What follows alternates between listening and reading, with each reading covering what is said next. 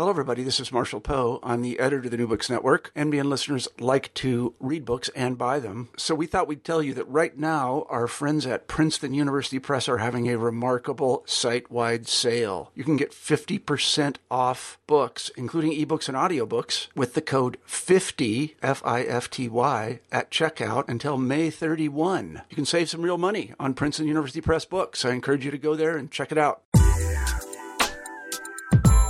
Hi there, I'm Carla Nappi, and this is New Books in Science, Technology, and Society. Welcome and thank you very much for joining us today. I just spoke with Richard Yeo about his new book, Notebooks, English Virtuosi, and Early Modern Science. This came out in 2014 with the University of Chicago Press.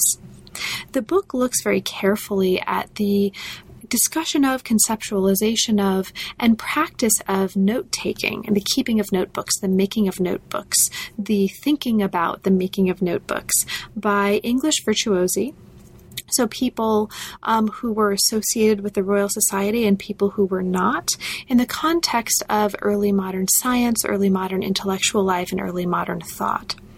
What it does is, among other things, so in addition to providing a really interesting window into the scholarly practices, really in terms of paper um, and writing implements and organization of some really crucial uh, figures in the history of science and the history of intellectual life, it also gives us a way to think about and a kind of set of case studies for thinking about analogs to, precursors to, and comparative cases that link to some practices of scholarly life that are crucial right now. So information management, um, the conceptualization of what information is, how to manage it, and how to relate it to the capacities of an individual mind and of collective um, groups of minds. This is very much something that many of us are interested in, either as part of our own craft or as a larger social phenomenon right now.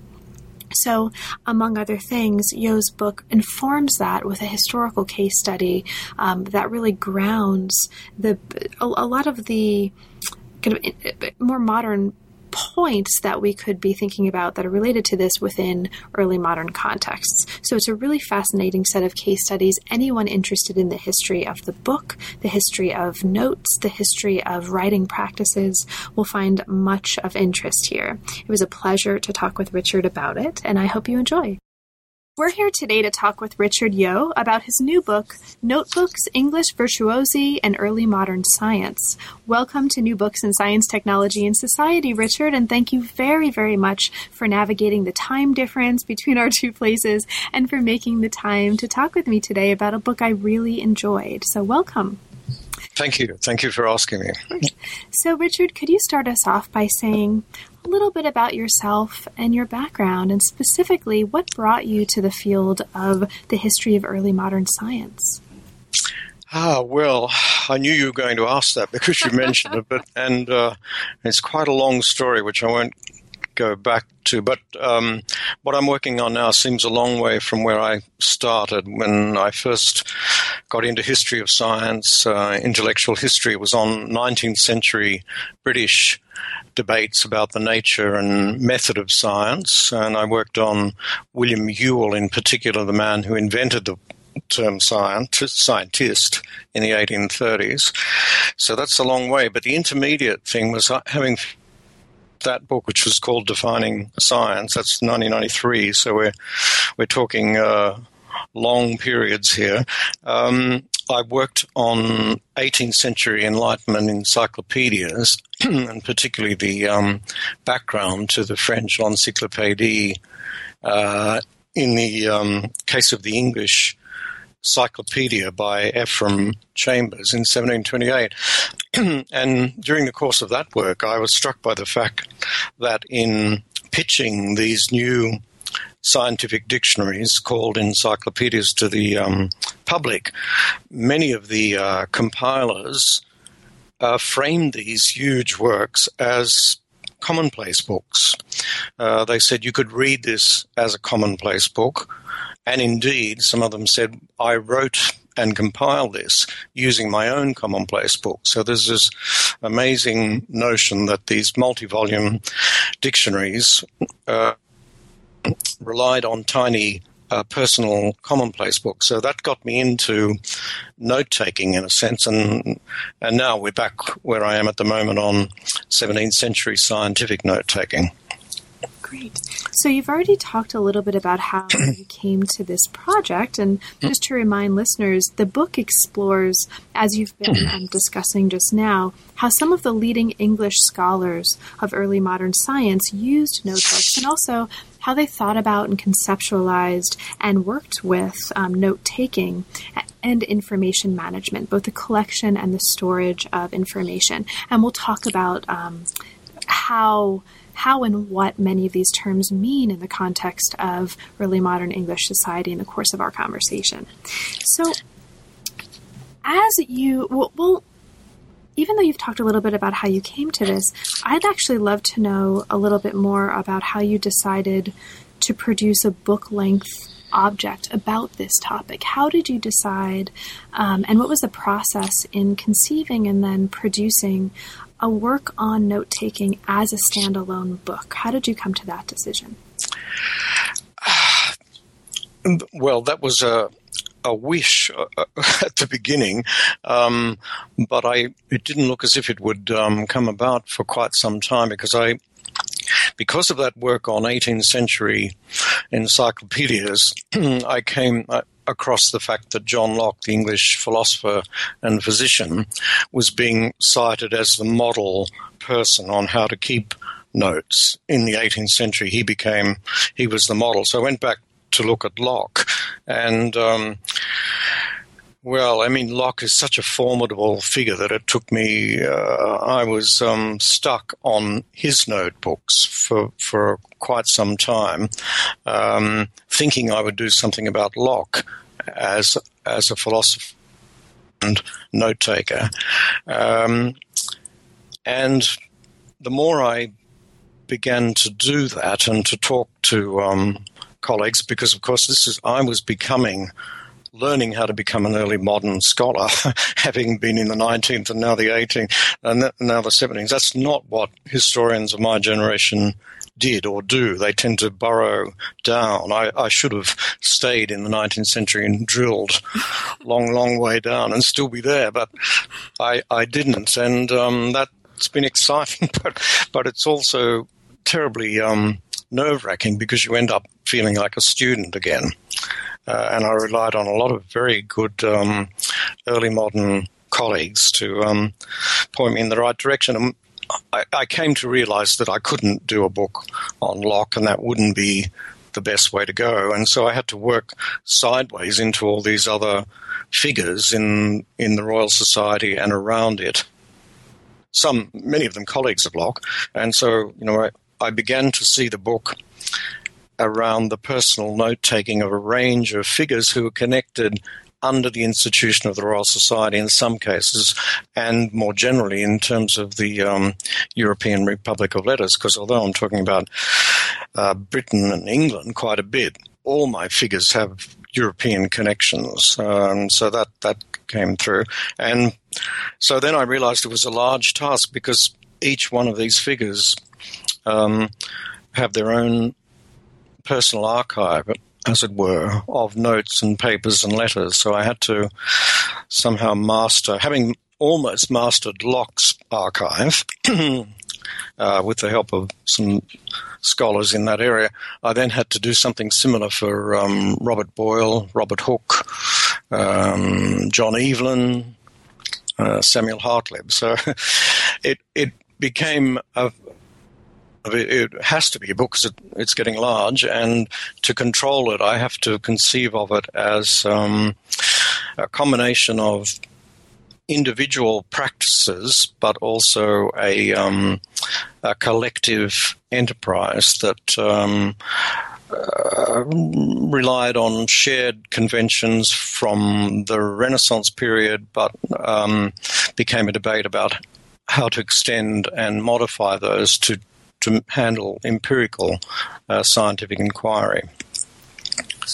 So the book itself, the uh, nature of the comments that you just made actually leads me really nicely to the question that I have to ask you, given the nature of the book itself and the nature of the topic that you're working on, and that is a study on, on some level of note taking and information management. So, especially given what I imagine must have been the challenges of working with so much material and so many personal archives and combining them and keeping notes of them um, into this study, were there any aspects of your own note taking and information management strategies in producing the book that you feel are notable or um, striking in terms of your own conception of normal scholarly practice? Uh, when I um, began to get seriously into the whole question of um, note taking as a 17th and, and earlier Renaissance practice that had precepts and advice manuals, um, which I then talk about in this book, I, I soon realized I was breaking every possible rule. And, you know, I was, my library, uh, books, you know, had little uh, sprouting yellow stick on things coming out of them. Um, I was not a good systematic note taker at all. Um, but I had to be, become one to some extent. And, um, well, I was doing it in, you know, the, about eight to nine years ago, so well and truly into digital technology. So I don't think um, I had any index cards, which is interesting because all my previous books would have uh, sprouted index cards everywhere. No, I, I, um, I worked from um, Word files, which I um, my, I think I I named them either in terms of the um, people. Once I realized they were key people, uh, I named them under that, and then eventually under themes when these began to crystallize. So I would be able to look up a file, and they would be under various folders. You know, so there eventually, obviously, would have been one on memory, and you know, one on the Royal Society, and so on. And I could get into that folder and find a file uh, which would have a text that I'd read, page numbers, and so on. So, I mean, it, it's not a, a, beautiful system by any means, and and probably. Um, uh, finding things is obviously key, which these people in the 17th century realized. But I think I, I relied on memory uh, heavily uh, um, as I was doing it because um, I was because I was re- reviewing and going over material so often. Um, I usually had no trouble finding where it was. I, I, hardly ever had to use the general search function of the computer, although now, having been out of it for a while, that's exactly what I have to do. That's really interesting, also, given um, what I'm sure that we'll talk about in the course of our conversation, which is the rela- a major theme of the book, and that's the relationship between memory and note taking practices. So we'll get there.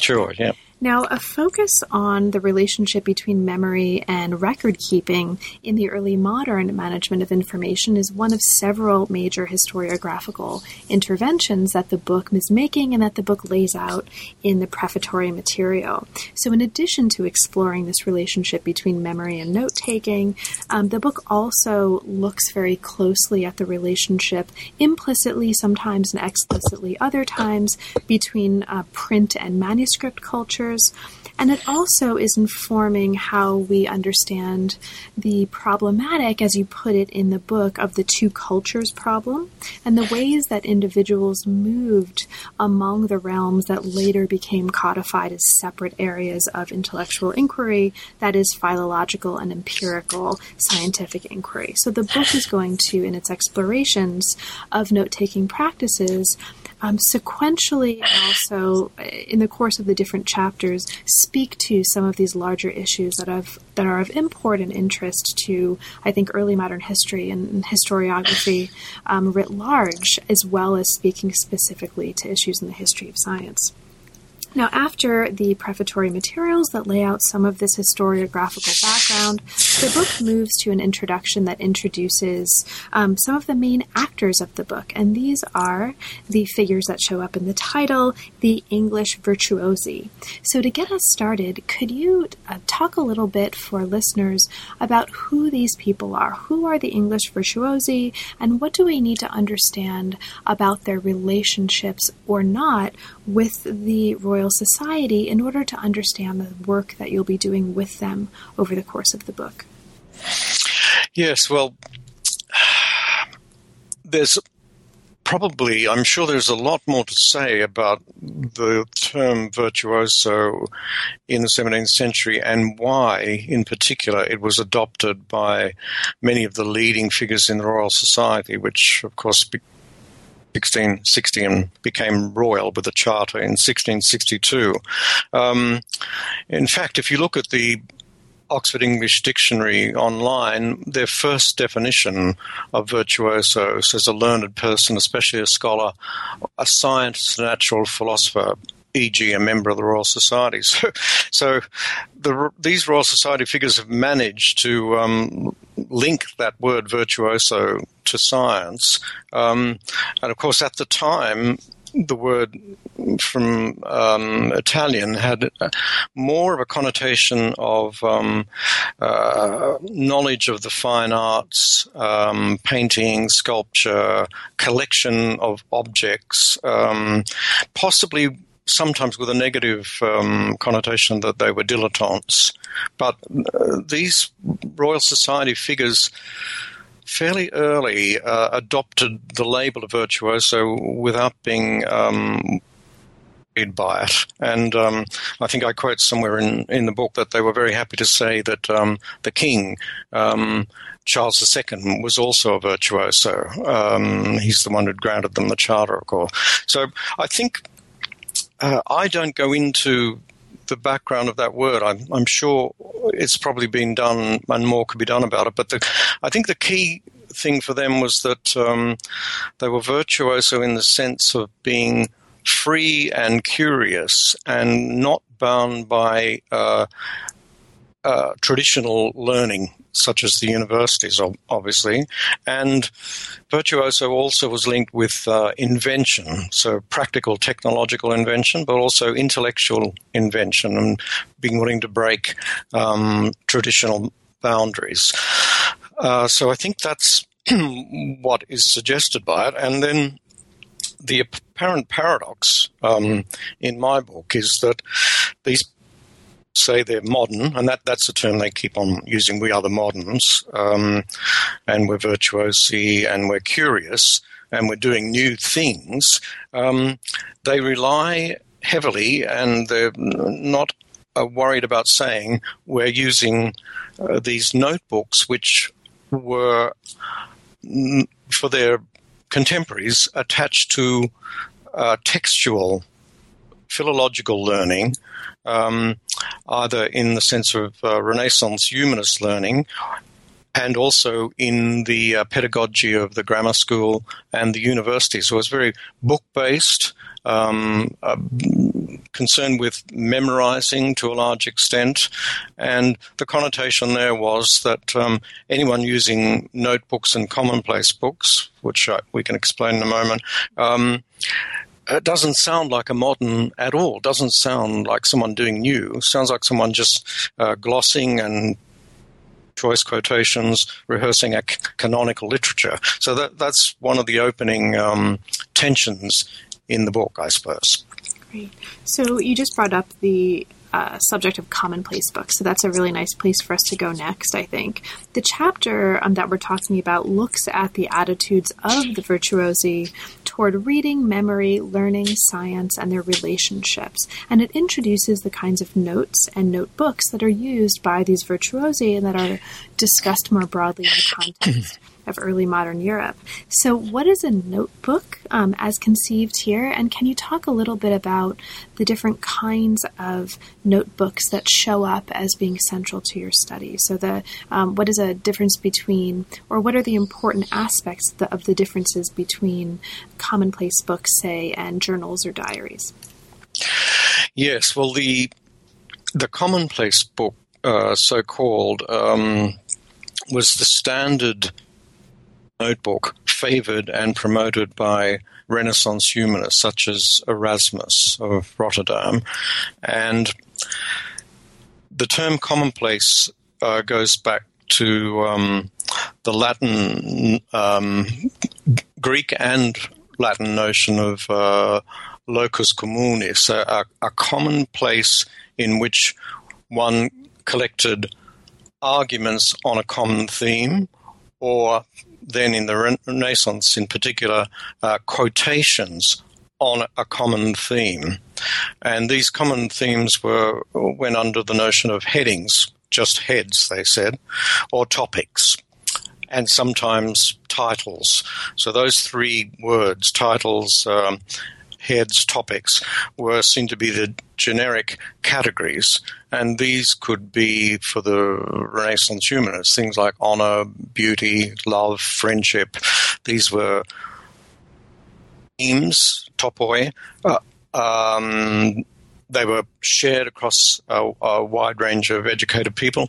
And the um, young student um, was encouraged to select quotations from major Roman authors, um, Livy, Ovid, Cicero, Seneca, uh, on those themes and co- in a commonplace book, collect the quotations on a common theme in a common place. So that's literally what it means. You put um, cognate information, quotations in a commonplace. And interesting, of course, now, and from the late 19th century, I think the term commonplace means pretty much um, something unremarkable, everyday.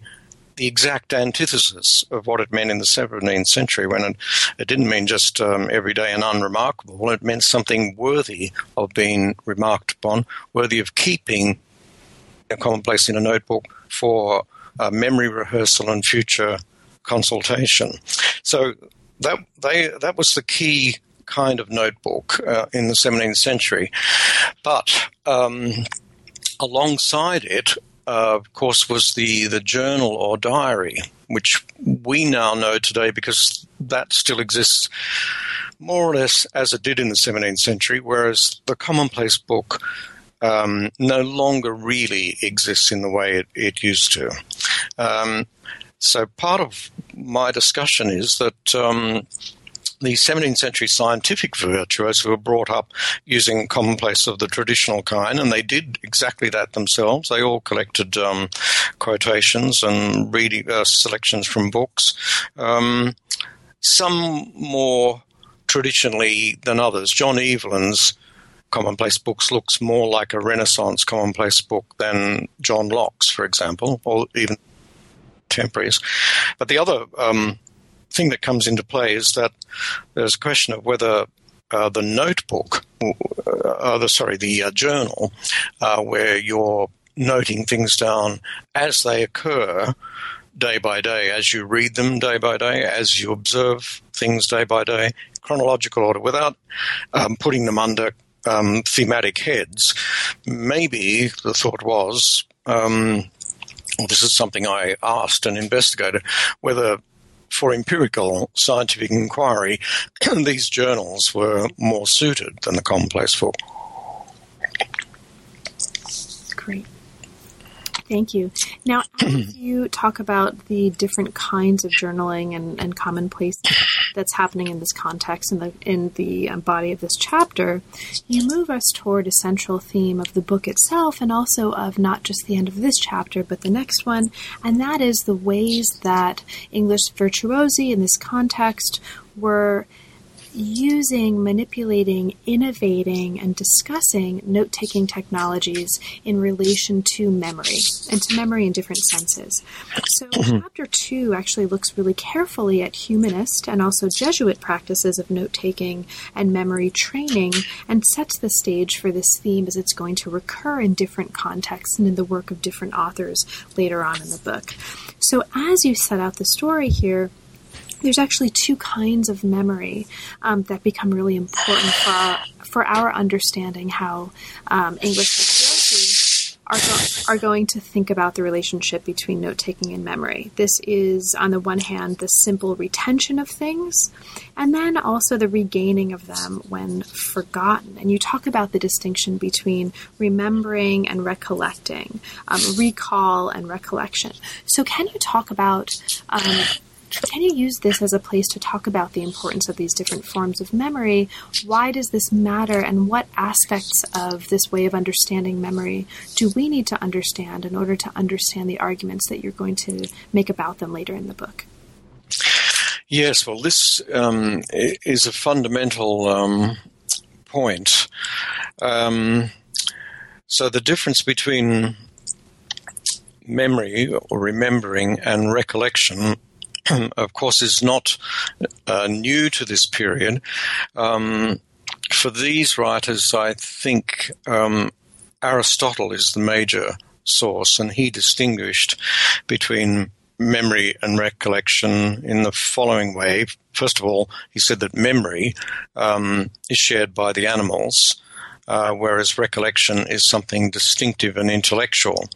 I suppose um, as we do today, uh, so in the 17th century, often these terms were just allied, the, the distinctions weren't made unless uh, a specific discussion about them. But um, one very crude and simple way of thinking of it is that. Um, for Aristotle, um, if um, you ask me uh, what street I lived in uh, when I was growing up, um, if I remember that, it comes straight to me, and I I tell you it's, you know, um, Smith Street or something, uh, or I can give you my phone number immediately uh, by memory.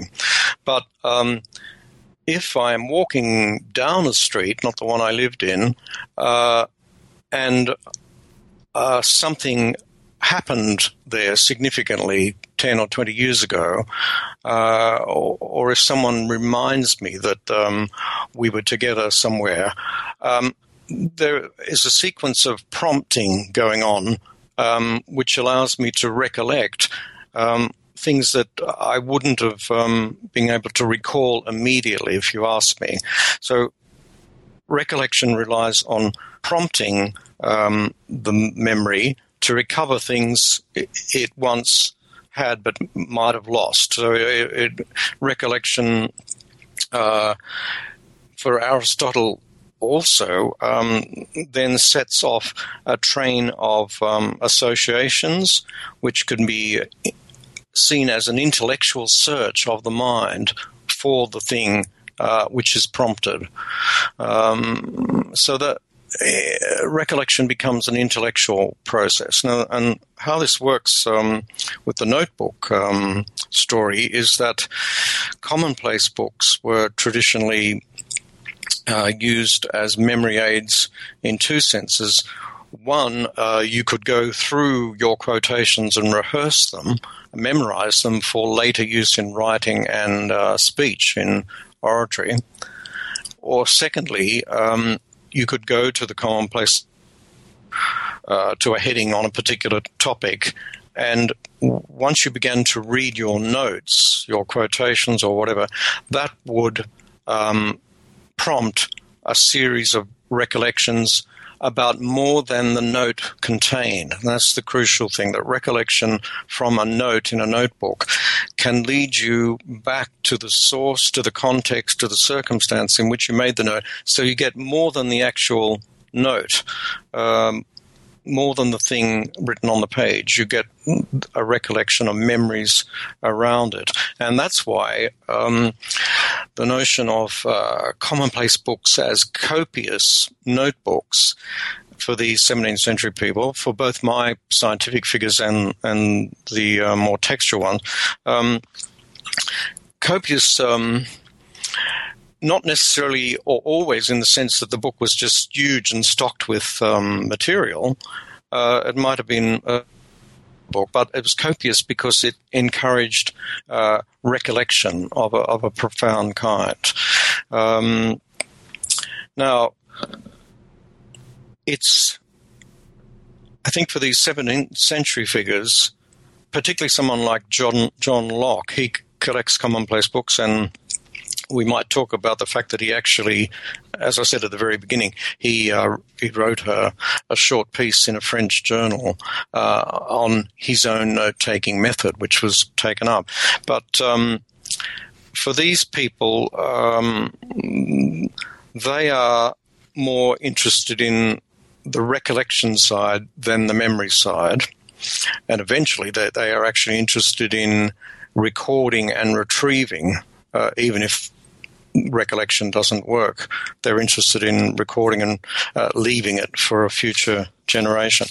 And I suppose um, one other thing I'll, I'll, say, in case I said this when you asked me about the different kinds of notebooks before, one of the um, key things that these people um, rely on is um, the notion of transferring material from one book to another. So things could be collected in a journal out in the field or in the laboratory, uh, and then later uh, transferred in some way to a commonplace book, sometimes uh, a much larger physical book. Um, that you wouldn't take around with. Um, Locke, for example, didn't take his large commonplace books to France, where he lived for three and a half years, only uh, small notebooks and used them as journals. But um, the transfer thing is quite a powerful mechanism because you can then take something that's got a chronological date next to it in a diary or journal and put it under a heading in a large commonplace book. So you get the the balance between logical, circumstantial particulars anchored in time and place, and then categories which you had worked on before. And I think that is that uh, I think that is what almost all of my people um, begin to use and, and stick with. Great. Now, one of the people who comes up at the end of this um, part of the book, or the end of this chapter rather, who's particularly interested in recollection is Bacon. Now, Bacon, mm-hmm.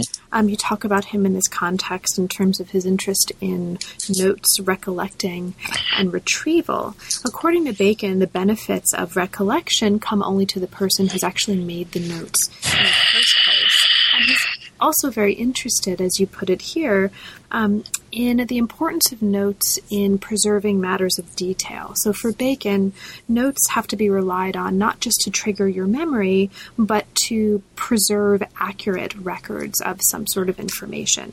Now, this brings us to another really important aspect of the book, and that is um, the embeddedness of these English virtuosi within a larger product, a project of what you call Baconian natural history. So as we move to Bacon um, and we try to understand this important work that the book's doing, can you talk a little bit about that? What about uh, Baconian natural history um, as a method, um, as much as anything else, is crucial for us to understand in order for us to understand the role of note taking and the arguments, therefore, that you're making in the book?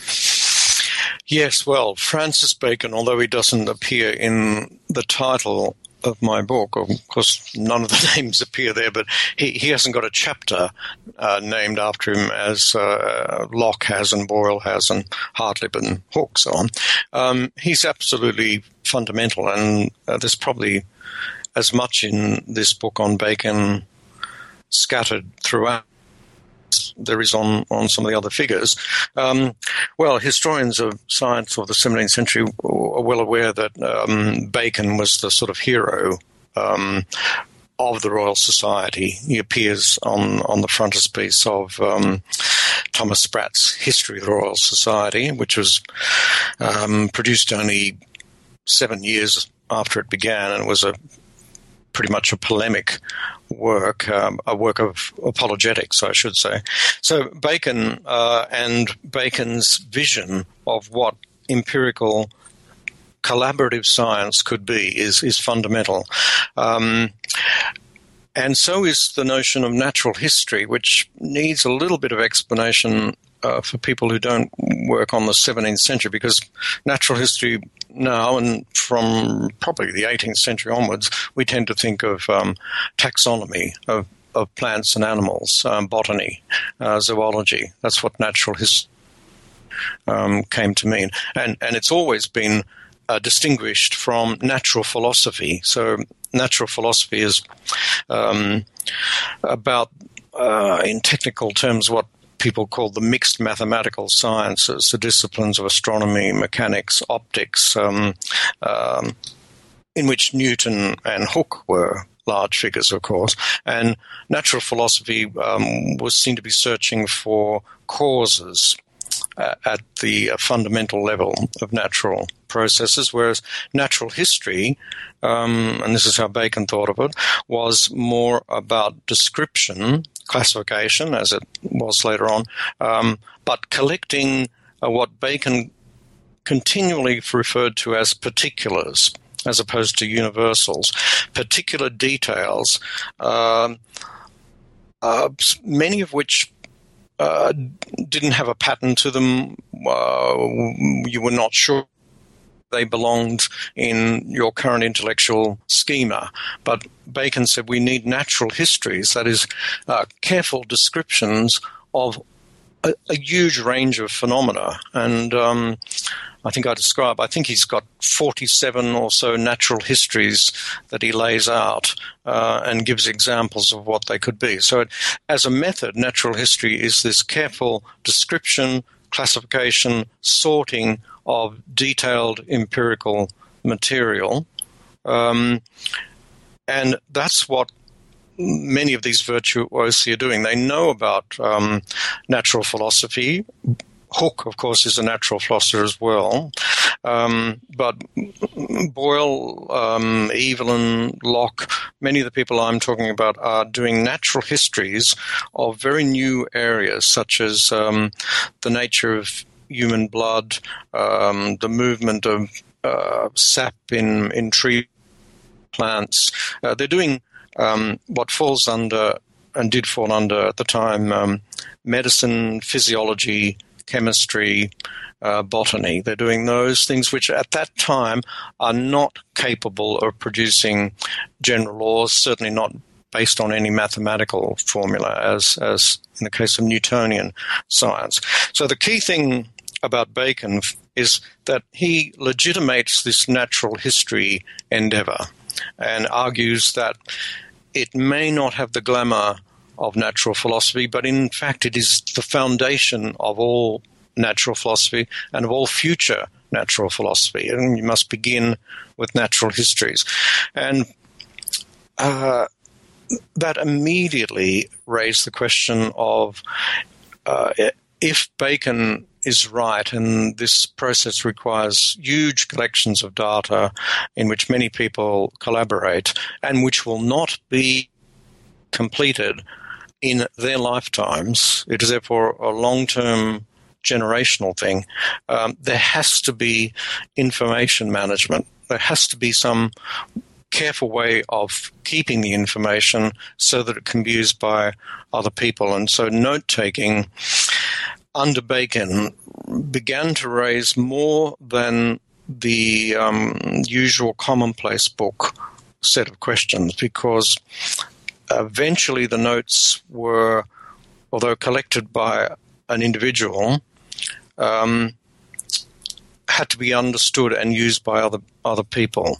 So I think Bacon sets up a, a series of um, issues and p- problems that these people benefit greatly from, and there is a coming back to the point that you made about um, recollection only working for the person who made the note, that is a thing. Um, Bacon's not the only person to recognize that, but he does make something of it now, and that could seem to be a spanner in in the works of our collaborative note taking project because if, as I've already um, said, the power of notes was seen to be not just that you could rehearse and memorize them, but that they would act as stimuli, as prompts uh, to further recollection. Uh, the that only worked if you had made the note. So um, if you happen to look at one of my scribbled notes that I um, mentioned before, were not taken down with great system, um, you would have something in front of you, but but if I look at it, um, and if you do the same with your notes, um, all these other uh, connotations and associations will come back.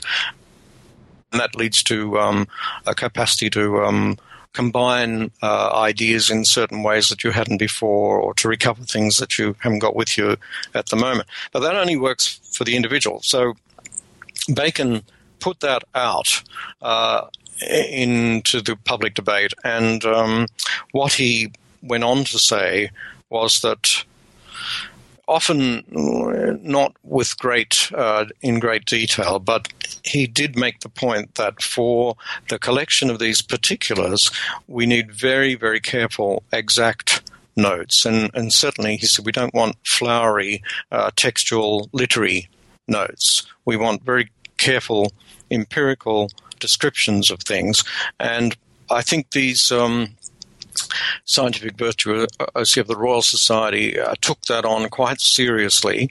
And um, in my chapters on Locke and Boyle, uh, individual chapters, I show how they wrestle. Um, issue that the notes uh, have still got to work for them. Otherwise, it'd be ridiculous to lose, to sacrifice that power of recollection. But um, they have to be notes that will work for them in the future, in their old age, and also for people they might want to share those notes with. And uh, a large part of the discussion in the early Royal Society becomes uh, what kind of protocols might work for note taking so that note taking could be a collaborative exercise. Now, the rest of the book really looks in different ways at this tension and the negotiation of this tension between the individual and the collectivity over and in terms of note taking. Chapters 4 through 7 each look closely at the work of a central figure or figures and carefully considers the way that these figures conceptualized and also practiced the relationships among note taking, memory, and information management, so display and retrieval. We won't have time to talk about each one of these chapters, but I want to take us into at least a couple of them um, to bring out some of the interesting elements of the some of the figures that you're talking about. One of those figures is the focus of chapter four, and this is Samuel Hartlib. Now, chapter 4 focuses on Hartlib and focuses on also his enormous archive. So, because the the record, um, or you make a point in this chapter of highlighting the enormity of the archive left um, in its relationship with Samuel Hartlib, can you talk a little bit for listeners about Hartlib's importance um, as a note taker or in terms of his information management and about his archive. Um, what is what for you was important and notable about working with the archive you were working with for Hartlib, and how did that shape the kind of argument you're making about him here in this part of the book? Yes, well, I Hartlib was um, one of the people I came to towards the end of my research. I started off, as I mentioned before, with John Locke because I knew about him from his 18th century uh, reputation, and then the other scientific virtuosi leading members of the Royal Society. But Hartlib was never a member of the Royal Society, and um, he he is um, different on on several levels from the other key people in this book. And I came to him late, and I. Um, uh, I'm terribly grateful for the uh, work that had already been done on Hartlib, much more work than um, I was able to um, get across in that chapter. Um, but Hartlib um, is from an earlier generation. He, he's um, he's a, a, refugee from um, from Europe, from from Germany, who comes to England uh, and particularly London. I don't think he ever left London. Um, and he sets himself up in the late 1630s and 1640s as an intelligence broker and uh, um, in uh, um, largely um, Protestant religious circles at first, but then more broadly Republic of Learning circles. Um, and um, he's sharing letters and information uh, around a group that extends into some of the people who soon become early members of the Royal Society. So the young Robert Boyle knew about Hartlib because Hartlib has, had an interest in chemistry uh, and in, in general medical matters. Um, so Hartlib is earlier. He's he's not English. Uh, he's not a member of the Royal Society. He would have liked to have been, but was never elected. Partly, uh, importantly, here because of uh, political religious issues, Hartlib was a, Puritan. Uh, on the Puritan wing of Protestantism, uh, he was would have been seen as part of the um, Cromwell regime. He was attached and knew people in that regime. With the 1660 restoration um, of uh, of Charles II, um, Charles I having been beheaded um, under the Cromwell era, Hartlib and a number of other people in his circle were uh, now outsiders. They were on the wrong side of the political and religious settlement. So that's another reason he never became a member of the Royal Society. But what he envisaged um, with some of his uh, circle in the 1640s uh, is very similar to the Royal Society notion of a learned scientific institution, a centre of information and intelligence. Uh, so, I mean, in a sense, he's he's a, a spiritual precursor of the Royal Society, one that the Royal Society did not publicly acknowledge. But um, people like uh, Robert Boyle, William Petty, another person in my book who's a key inventor and um, physician, um, John Beale, an eccentric um, the Somerset virtuoso, he's called. Um, his letters just on that go on and on and on. He's just un, a completely unstoppable um, intellectual uh, news machine. Um, terribly useful to um, Henry Oldenburg, another um, uh, non-English crucial figure in the Royal Society, became their secretary and founder of the Transactions, Philosophical Transaction. So um, Hartlib is in correspondence with Oldenburg. Beale is funneling information from the Hartlib Circle to Oldenburg and the Royal Society. So there, there's an interesting set of connections um, between th- this older generation that Hartlib represents and the younger virtuosi.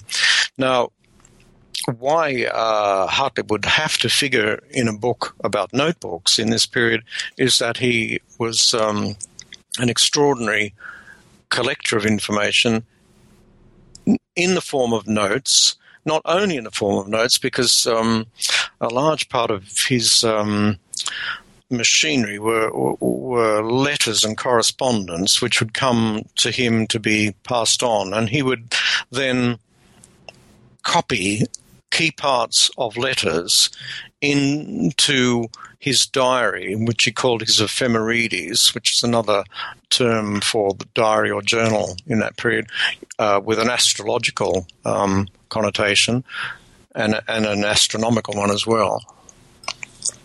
Um, as far as I know, um, Hartlib did not keep a commonplace book, but he kept this um, diary although a diary that didn't have any dates in it except the date of the year. So he kept one from about um, uh, about 1635, I think. Um, that would have to be checked in my book. I'm now not. My memory is failing me. Um, he kept one uh, over a period um, of you know at least a decade or more, um, and that is one of the things now, and I will just say something about this Hartlib archive because um, uh, it is of interest to um, scholars of the period and will be to other people that um, it's a case of a, an archive that was once ex- lost. Um, all archives material was lost. No one knew where it was um, from about 1700 onwards, and it turned up uh, in the 1920s and 30s um, which I describe in in that chapter, and we now have it at Sheffield Library in the in the university library. But even when it was there, it was pretty uh, formidable and more virtually inaccessible. Uh, I've been there, and you would need to really be there for a long time to to master it. But um, it went through two phases, which made it more accessible.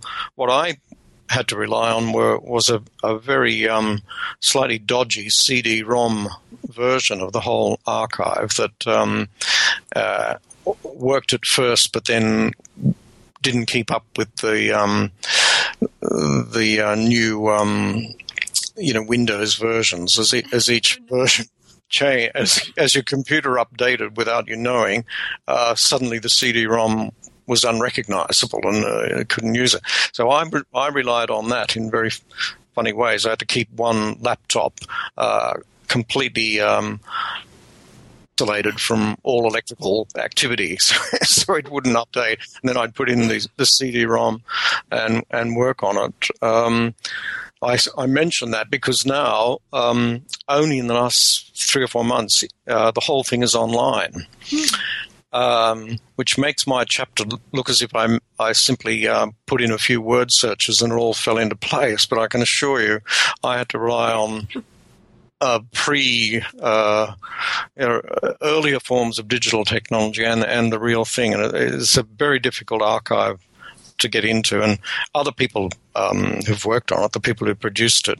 Um, know a, a, lot more about it. But I ended up mainly just using his ephemerides, uh, the diary, and um, that is estimated that it's you know about 300 or more thousand words, and um, uh, it is a journal, not a commonplace book. So, although what what going back to this interesting combination between journals which are chronological and commonplace books which are by category or subject or topic.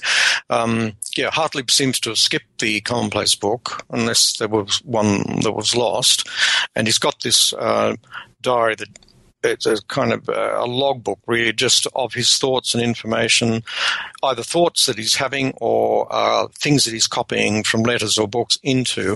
But what he does uh, is he reserves a margin in the commonplace book and puts a heading next to the various entries.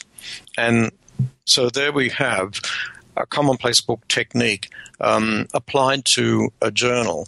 And he does say somewhere in the actual journal, but maybe the thing to do is to um, keep these marginal headings and then get a separate notebook altogether from the diary, which would be an index to all diaries, and um, alphabetically um, list the headings and then put, uh, say, Journal 1 or Journal 1648, page 29.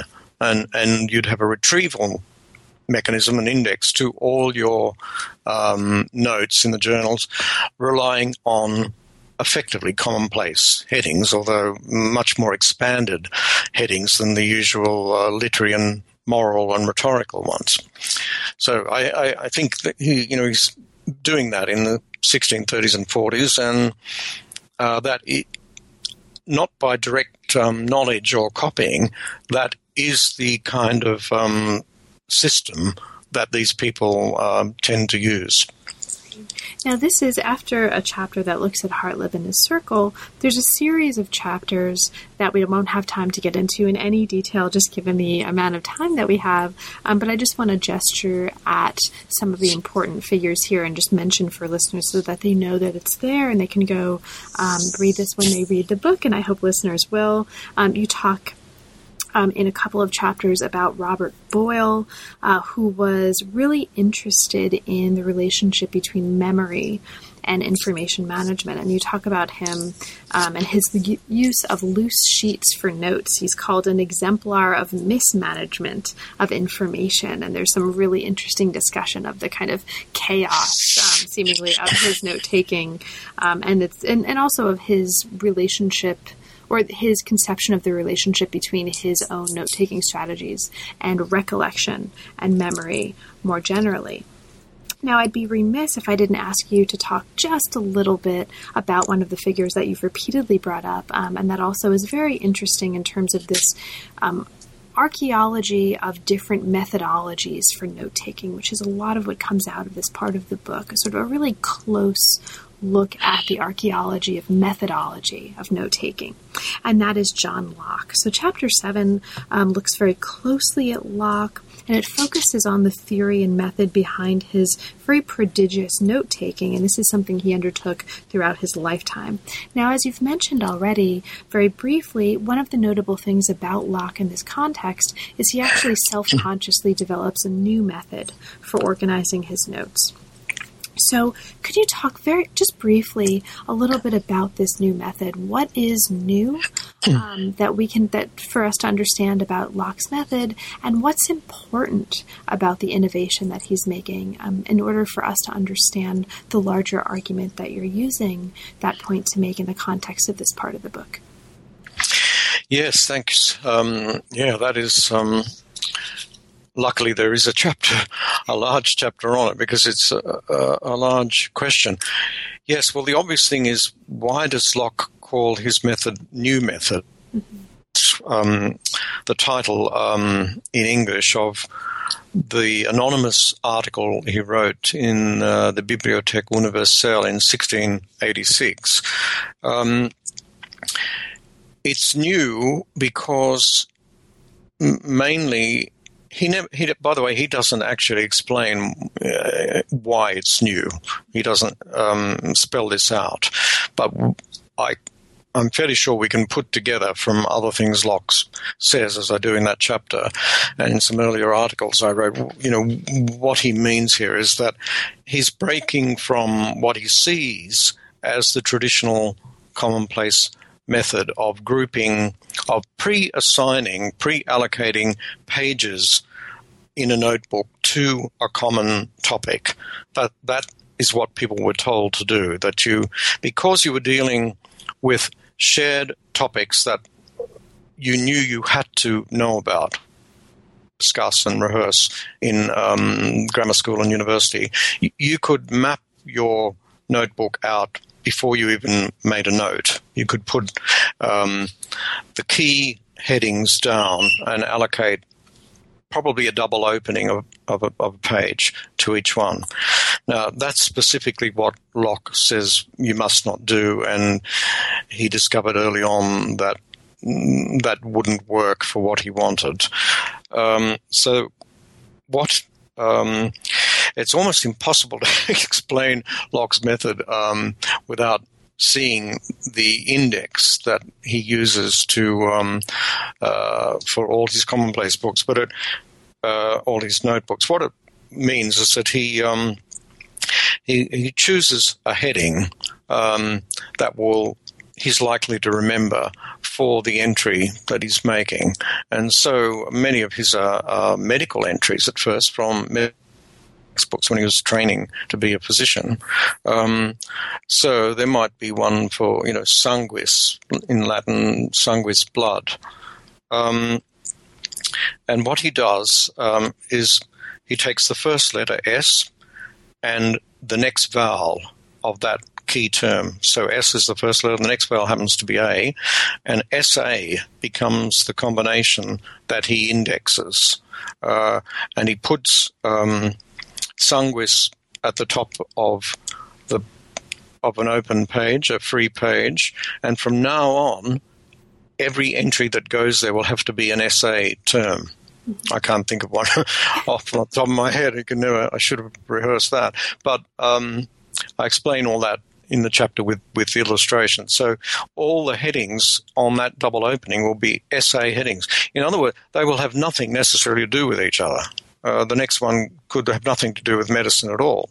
Uh, could be uh, could be from his travel or whatever. So um, these pages, when you look at them, then they're going to be of no use to rehearse a topic because they're not going to have cognate topics there.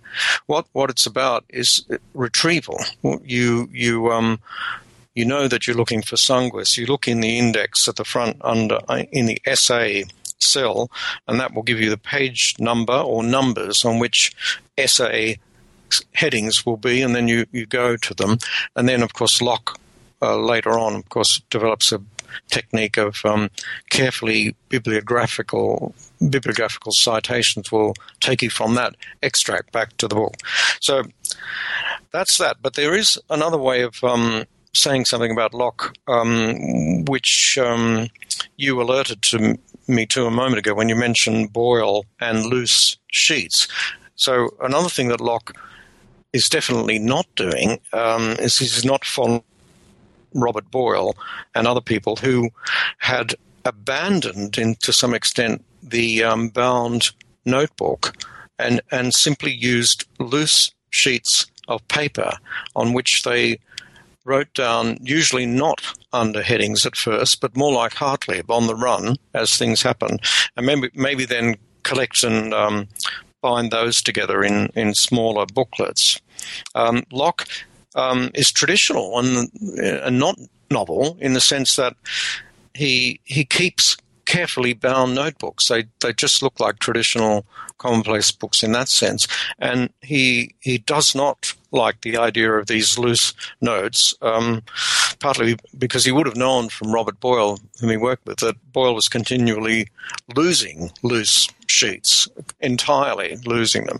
Uh, so Locke, um, it's a combination, his method of traditional techniques of a fixed notebook where you know the material will be, but not doing it as the Renaissance humanists suggested. Although I should say here that Locke, and this is a tactic of many of these virtuosi, they tend to set up straw men. They tend to make the commonplace book sound worse than it was when, when they want to attack it or say we're doing something new. So, as as many historians, um, Tony Grafton, Ann Blair, and others have shown, the um, humanists and various um, scholars in the 15 and 1600s uh, had already done lots of new things under the commonplace book rubric and, and weren't as rigid as Locke um, imagines or pictures them. Locke would have known that they weren't, but in order for contrast, he pictures them as if they were doing nothing new. But um, many of these techniques were already in play in textual uh, philological commonplace books. And Locke makes a point of um, uh, continuing them and enforcing them uh, for all kinds of note taking, uh, including of course, importantly, empirical scientific note taking. So I suppose um, Locke, um, I call the chapter on Locke, I think, the, the master note taker mm-hmm. because not that there aren't many other people who uh, kept as many notes as Locke did. Um, there were ri- definite rivals um, before him, which I mentioned, but he really does uh, think about it uh, explicitly, and he's unusual uh, to have actually, amongst the moderns, as it were, amongst the modern scientific virtuosi, to have um, written a sort of advice manual on it. And advice manuals, as you mentioned earlier in chapter two about humanist and Jesuit note taking, that, that's what was common. They did produce manuals on how to take notes. So Locke's short manual is a is a modern new version of that um, genre, but but saying something different. Great. Well, so Richard, we're almost out of time, but I want to just give. Um, so rather than asking you to talk too much about it, I just will briefly um, gesture at some of the important things happening in chapter 8 of the book before we move to our conclusion.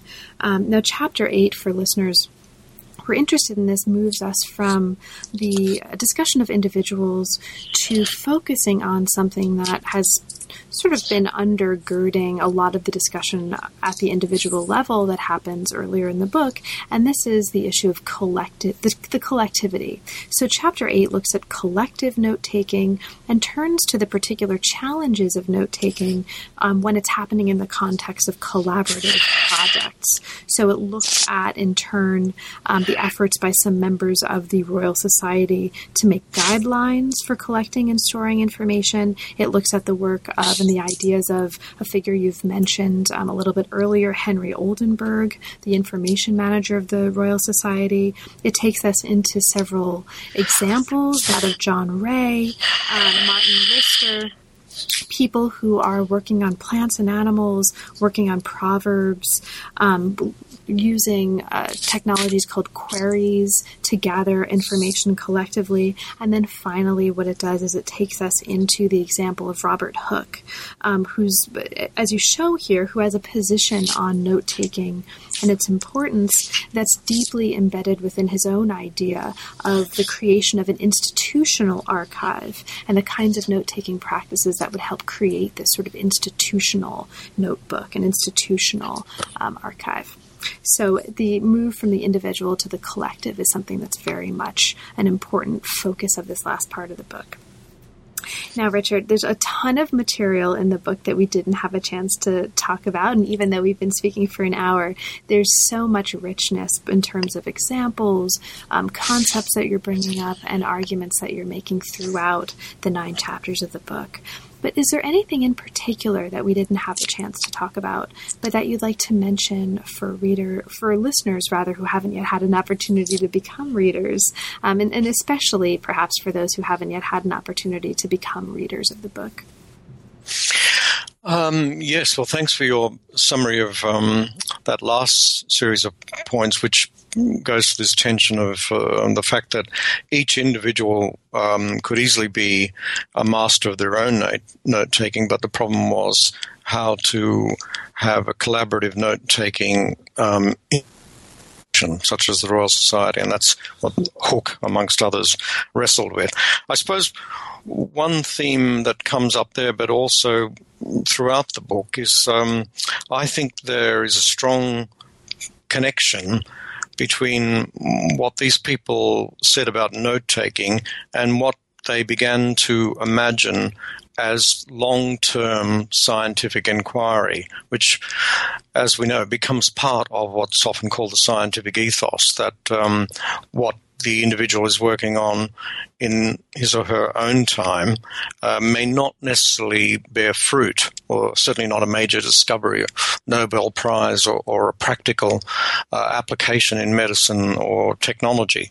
But they are contributing uh, in their own generation as a collaborative um, exercise, but they know uh, and have to be prepared to accept that the major discovery might come after them. And the um, these people uh, build a case for that when it wasn't uh, an obviously acceptable thing. I mean, the um, satire uh, play called The Virtuoso, 1676, uh, uh, lampoons this notion that the Royal Society's been collecting all sorts of things. They've done nothing. Nothing has come out. The um, argument is they had to make a case that scientific research was a long term investment.